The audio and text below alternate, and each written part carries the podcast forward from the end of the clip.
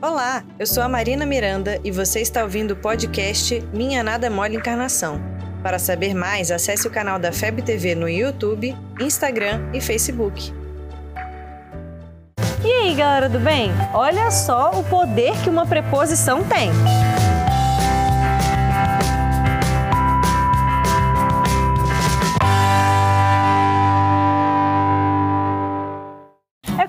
Entrarmos em conflito sobre o que o mundo quer que a gente faça e o que a gente tem que fazer. E é grande a pressão para fazermos coisas que facilmente nos desviariam do caminho do bem. O mundo está cheio de problemas. De pessoas confusas e maldosas, de atalhos fáceis e de coisas que a gente é praticamente obrigado a fazer.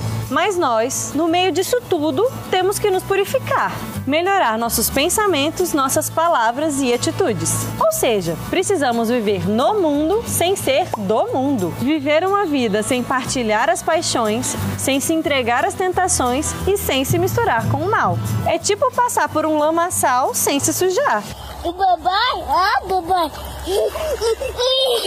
Viver no mundo sem ser é isso. Viver no mundo sem ser do mundo não quer dizer que devemos descumprir com as obrigações sociais, muito menos com os prazeres da vida terrena. Ou estaríamos fugindo das experiências que a vida carnal nos propicia. Quer dizer que ao cumprir essas obrigações sociais, a gente tem que estar em comunhão com Deus. Jesus não fala nada sobre ter que ir para a escola todo dia, escolher uma profissão ou ter um emprego para se sustentar. Isso são regras que a nossa sociedade criou. Mas então, por isso, não devemos cumpri-las? Devemos sim. E além de ir para a escola, tem que ir e dar o seu melhor.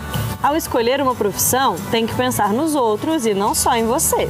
E na hora de trabalhar, tem que amar o seu chefe, os seus colegas de trabalho e usar bem o seu dinheiro.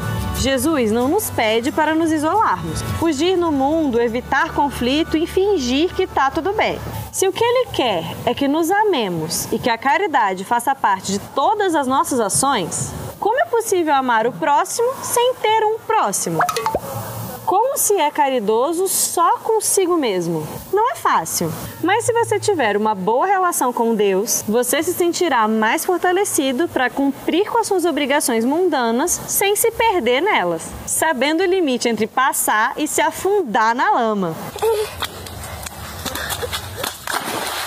Ditosos sede, segundo as necessidades da humanidade, mas que jamais na vossa felicidade entre um pensamento ou um ato que o possa ofender, ou fazer se vale o semblante dos que vos amam e dirigem. Deus é amor, e aqueles que amam santamente, Ele os abençoa.